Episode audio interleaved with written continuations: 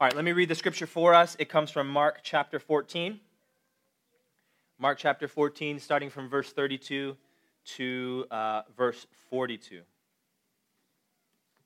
If you don't have a Bible, you can always grab one back there. Mark chapter 14, verse 32 to 42. Here's God's word. And they went to a place called Gethsemane. And he said to his disciples, Sit here while I pray. And he took with him Peter and James and John and began to be greatly distressed and troubled. And he said to them, My soul is very sorrowful, even to death. Remain here and watch. And going a little further, he fell on the ground and prayed that if it were possible, the hour might pass from him. And he said, Abba, Father, all things are possible for you. Remove this cup from me. Yet not what I will but what you will. And he came and found them sleeping, and he said to Peter, Simon, are you asleep? Could you not watch one hour? Watch and pray that you may not enter into temptation. Spirit indeed is willing, but the flesh is weak. And again he went away and prayed, saying the same words. And again he came and found them sleeping, for their eyes were very heavy, and they did not know what to answer him. And he came the third time and said to them, are you still sleeping and taking your rest? It is enough. The hour has come. The Son of Man is betrayed into the hands of sinners. Rise, let us be going. See, my betrayer is at hand. All right, let me pray for us.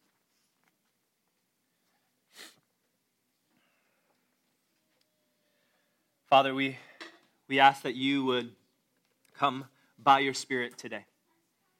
That as we open up your scriptures, as we try to sit under your scriptures as your people, I pray that you would speak loud and clear. We confess that the greatest need right now in this hour is for you to speak, for us to be shaped by your voice, by your truth, by your words. I pray that we see by what, by what we see in Jesus' example today, that we would be transformed, that we would be renewed, that we would be encouraged. We pray all these things in Jesus' name. Amen.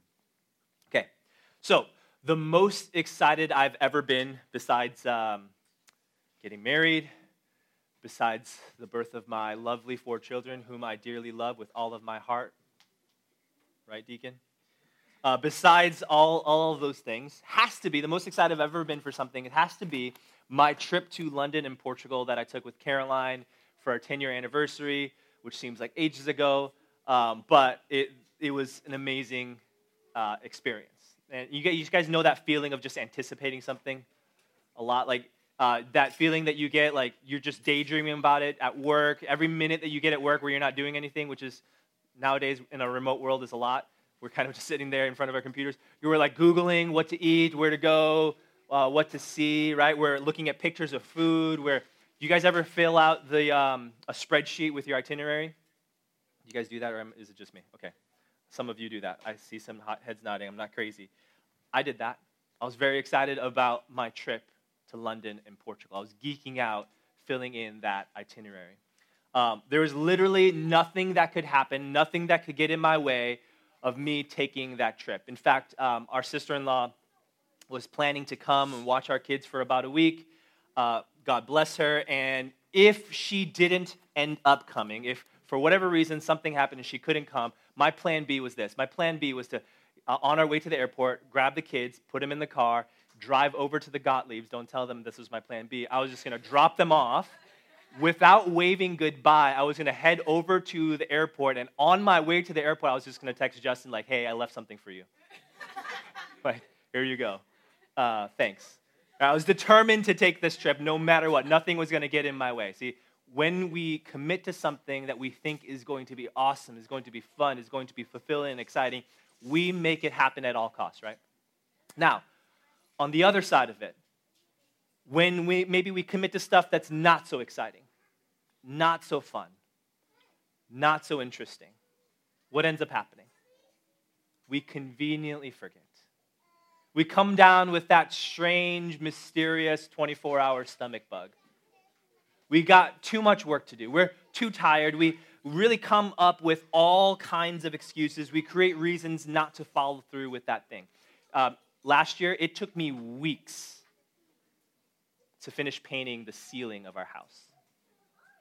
Do you know how unfulfilling painting a ceiling is? The ceiling is white, and I have to paint the ceiling white. It is not fun. So I was not looking forward to it. Now, if it's difficult to follow through with less than enjoyable things, less than interesting things, then it's absolutely impossible. There's no chance that we would ever follow through with something painful, right?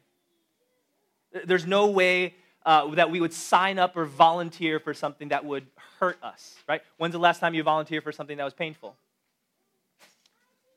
Well, I was, I'm looking at Tara. Maybe she volunteered for the marathon, so that's on you.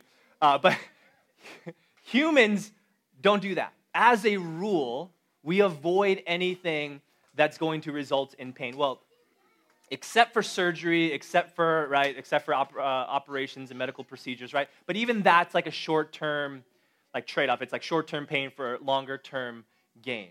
So, so knowing this about ourselves, this reality, when we get into Mark chapter 14, we should really marvel. We should be just blown away that Jesus actually resolves to go through with what he's about to go through. See, what happens in the Garden of Gethsemane in, in Matthew chapter 14, in the passage we just read, is so antithetical to our human nature that it should lead you to question what in the world is motivating Jesus? What's driving Jesus to, to follow through with this? You see, all along, Jesus knew when he got to this earth, he knew this was his mission.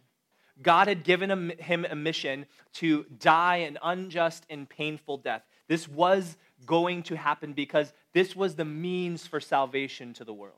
He had to die. This is the will of the Father. This was prophesied by uh, all, all the prophets. This was the arc of redemption, and the arc of redemption was always going to include Jesus dying for our sins. Even he knew that. Even Jesus knew that. He'd always talk about this with his disciples. He would say things like, The Son of Man must suffer many things and be killed. He'd remind them, This is going to happen.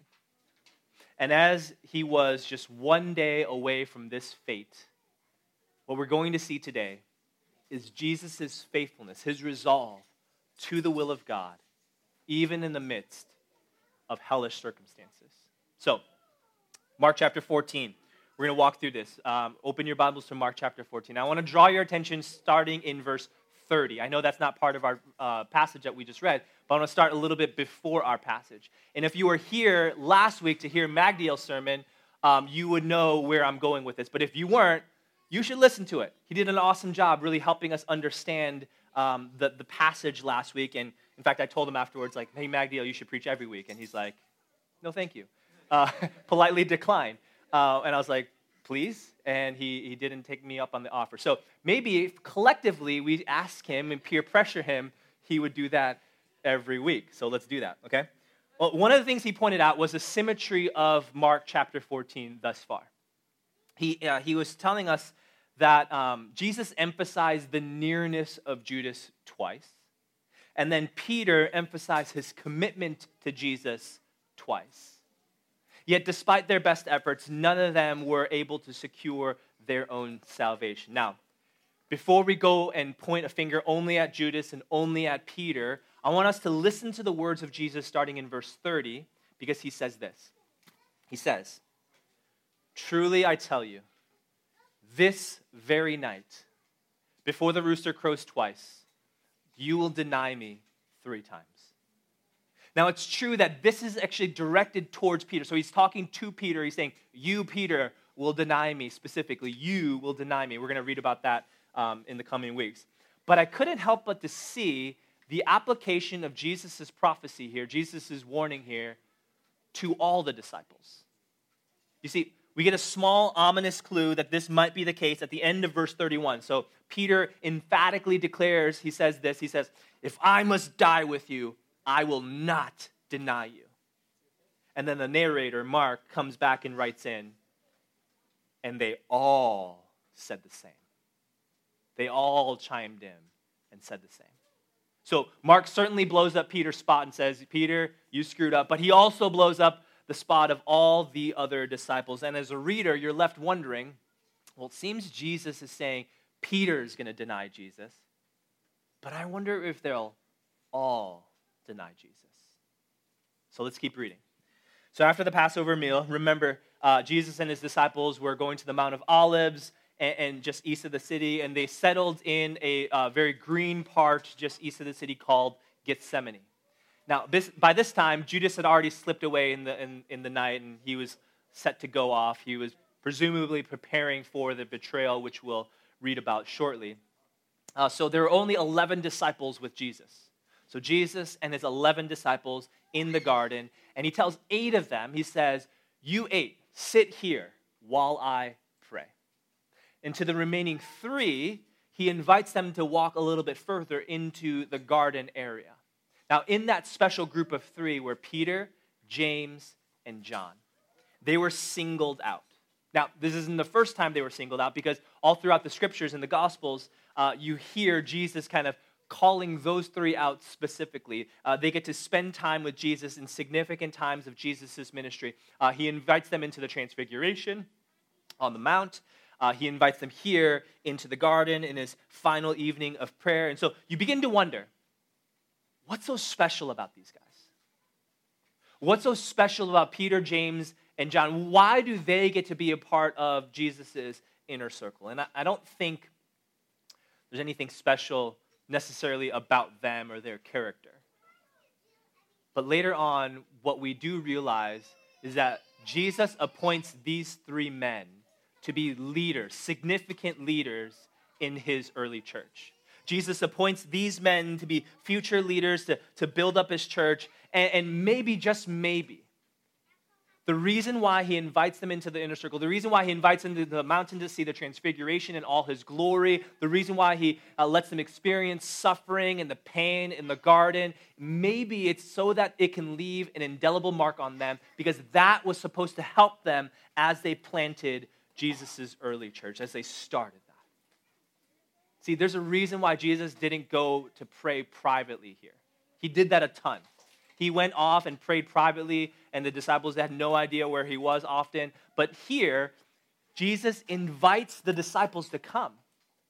He invites them to come along, and he says, Well, you three, why don't you come a little bit closer? Come a little bit closer and listen to how uh, what I'm going to pray. For some reason, Jesus saw fit that these disciples should be close enough to not only see him pray, but hear what he prays. All right, In fact, as, as evidence of this, this is the very first recorded prayer in the Gospel of Mark. Up until this time, we have never heard Jesus pray. We knew he prayed, we never heard what he has prayed. And so, Mark, if you remember, he's the author of this gospel. And Mark's role in the church was always as a scribe or as basically a writer for Peter. He would, uh, would travel with him, and he would be the Apostle Peter's ministry partner. So Mark wasn't there, but he heard from Peter about this event. And so Mark wrote it into his gospel. Peter was close to Jesus in the garden to have this prayer recorded for us. And I think what Jesus wanted these disciples to know was this.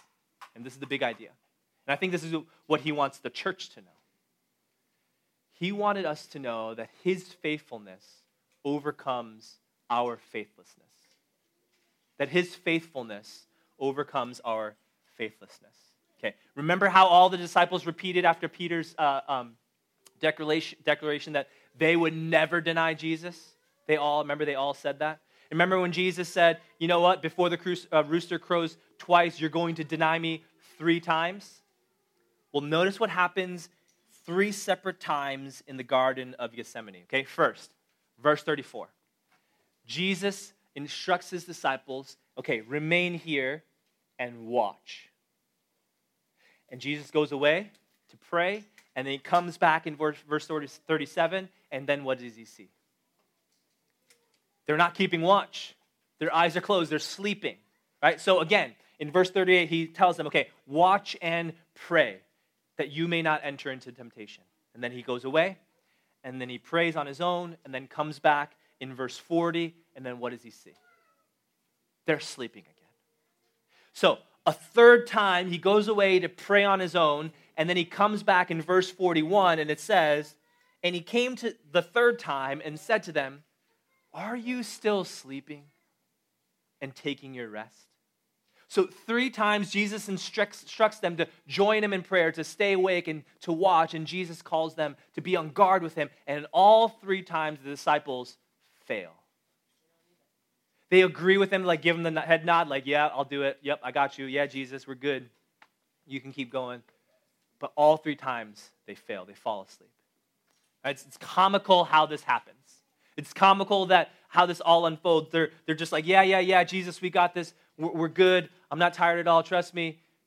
And they fall asleep. The minute Jesus turns his back to go and pray, they begin to snore.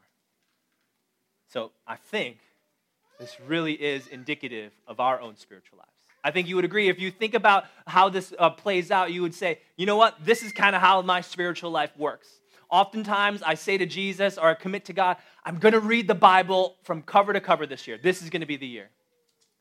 I'm going to wake up early in the morning and pray for myself, for my family, for my friends. I'm going I'm going to commit myself to do that.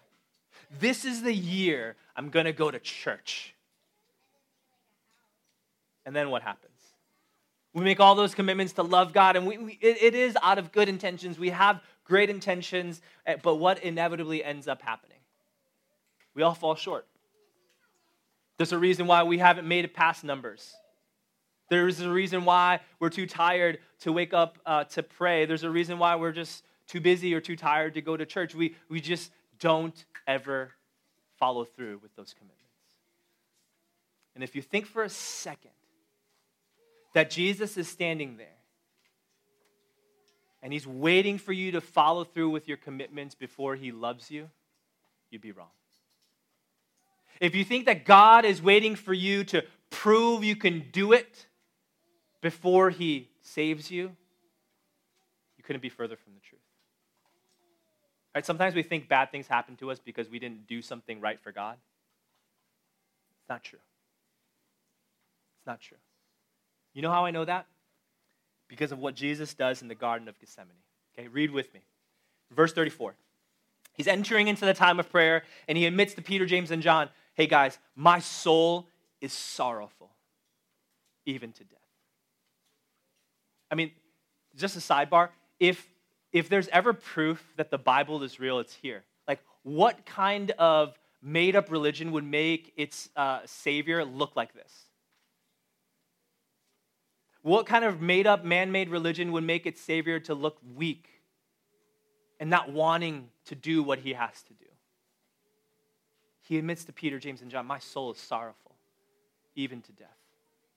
Remain here and watch. Jesus is distressed. He knows he's about to die in a matter of hours, and it, of course, it causes him to be distressed. But this is just more than flinching at the prospect of that. This is just more than, oh my gosh, this is going to be something hard that I'm going to have to do soon. No, Jesus was overwhelmed with sorrow. That's the fullness of the word. Overwhelmed with sorrow. He is burdened with grief. In Luke's account, it says that there, there was sweat, great drops of blood like sweat. If you're a medical professional, you know that this is a real thing. It's called, I wrote it down, hematidrosis. Hematidrosis. Right? Your body is so stressed, like the blood vessels pop, and, and basically blood comes through your sweat glands uh, along with your sweat, and it, it looks like you're sweating blood. Jesus was under immense stress. He wasn't just saying this to put on a show. So is this Jesus being weak? Is this Jesus being weak? I mean, think of the martyrs. Have you guys heard of stories of like martyrs going to their death because of you know their faith in Christ? There's one account of Polycarp, um, who was a martyr, um, and Polycarp, he was martyred for Jesus. And there's an account that said he looked at his murderer straight in the eye, and he would say something like this. He said, you threaten me with fire, which burns for an hour. And I'm going to use the dramatic movie voice because that's what I think, how I think he said it. You threaten me with fire, which burns for an hour and is then extinguished. But you know nothing of the fire of the coming judgment and eternal punishment reserved for the ungodly. Why are you waiting? Bring on whatever you want. Now, I have no idea if he actually said that, but I like to imagine he did. There were some other martyrs that went to, the, to their stake uh, singing hymns or smiling, just praising God for this opportunity to die. Right? That's the type of Savior you want, right? Somebody that is just so strong, so mighty. Right? Don't we want Jesus to be just like Polycarp? Like movie voice, action hero? But then you have to remember that what Jesus was facing was entirely different than what Polycarp was facing. See, Polycarp was just experiencing the death of just one man, but Jesus was going to experience the death of all mankind. Which is why later on Jesus says, He prays, Abba, Father, all things are possible for you. Remove this cup from me. So as Jesus comes with the reality of uh, uh, that hell will be unleashed on him, as he begins to feel that cold separation of being away from his father for the first time in all of eternity, he wonders if there is another way that this could end. There's got to be another way that this can all end. Of course, he doesn't want to drink the cup. The, the cup symbolized God's wrath. God's wrath and just punishment for the sins of the world. There was going to be a, a, a price to pay for sin, and that price was death. We know the devastation of God's wrath, right? We've seen it in the scriptures, we've seen it specifically in the flood, wipes out the, the entire world. And he was going to take that on for all of mankind. Jesus was wondering if the servant had to suffer. There has to be another way, Jesus, please, or God, please. But we, including Jesus, knew the answer to that prayer.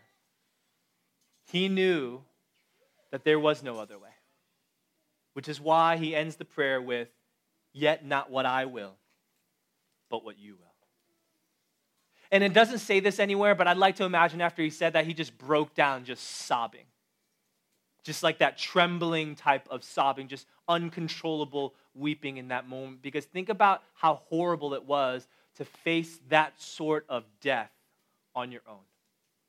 Even your closest friends on earth, the 11 disciples that he had brought near to him, were all sleeping. They were snoring. He could hear them uh, yards away. They weren't even there to support him in his final day alive. It even says in Luke's account that after praying, Yet not my will, but yours be done, God sent an angel from heaven to strengthen him. And I don't know what that angel did, but I just got to imagine the angel was holding Jesus, comforting him, holding his uh, trembling body and the tears that were coming down his face, reminding him that the will of God was to rescue humanity and his place in all of that. Now, after this third time in prayer, he comes back to the sleeping disciples and says, It is enough. The hour has come. The Son of Man is betrayed into the hands of sinners. Rise and let us be going. See, my betrayer is at hand. Now, please don't miss this. Because this scene right here, these verses right here, this moment is a picture of the gospel and why it is such good news.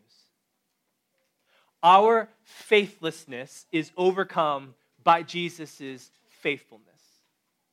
Our faithlessness is overcome by Jesus' faithfulness. Our best efforts to stay awake and watch and pray almost always end in failure. Almost always end in failure. Yet, Jesus doesn't come up and show up to the sleeping group of men and say, You idiots, how come you can't stay awake? What's wrong with you? You're not worth my time and effort. I give up. You're on your own. Good luck, guys. He doesn't just walk away. No, instead, Jesus sees the failure. He wakes them up. He says, Guys, it's time. The Son of Man is going to be delivered into the hands of men, and they will kill him. He says, I'm going to go through with this, even though I see your failure. He remains faithful, even though we are faithless. Seven Mile Road. As we walk through this week, our life, remember the faithfulness of Jesus. Remember that He is faithful even though you are faithless. Remember that even in our best efforts, we often fail. We actually, if I dare say, we will always fail.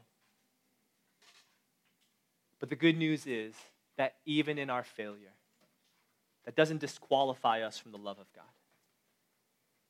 In fact, it's a prerequisite to the love of God. Right? Romans says, For God shows his love for us in that while we were still sinners, while we consistently fail at following through on our commitments, while we fail to read the Bible from cover to cover, while we fail to wake up early in the morning to, to pray, while we fail to come to church, while we fail to do X, Y, or Z, for while we were still sinners, Christ died for us. So when you fail, not if, when, please hear the words of Jesus in this passage. He invites you to continue following him. He says to us, as he said to the sleeping disciples, Get up. Let's keep going. Let's pray. Father, we thank you that your words are for us. We thank you that you remind us, even here, that when we fail, we haven't been disqualified. When we fail, which we will, it's just the beginning of us leaning on you all the more. And I pray that you would remind us that though we are faithless at times, often, you are always faithful. You will always do the right thing. You have always done the right thing. You will follow through when we fail to follow through. So, Father, I pray that you would help us walk with you, to get up and keep going, just as you invite us to. Pray all these things in Jesus' name.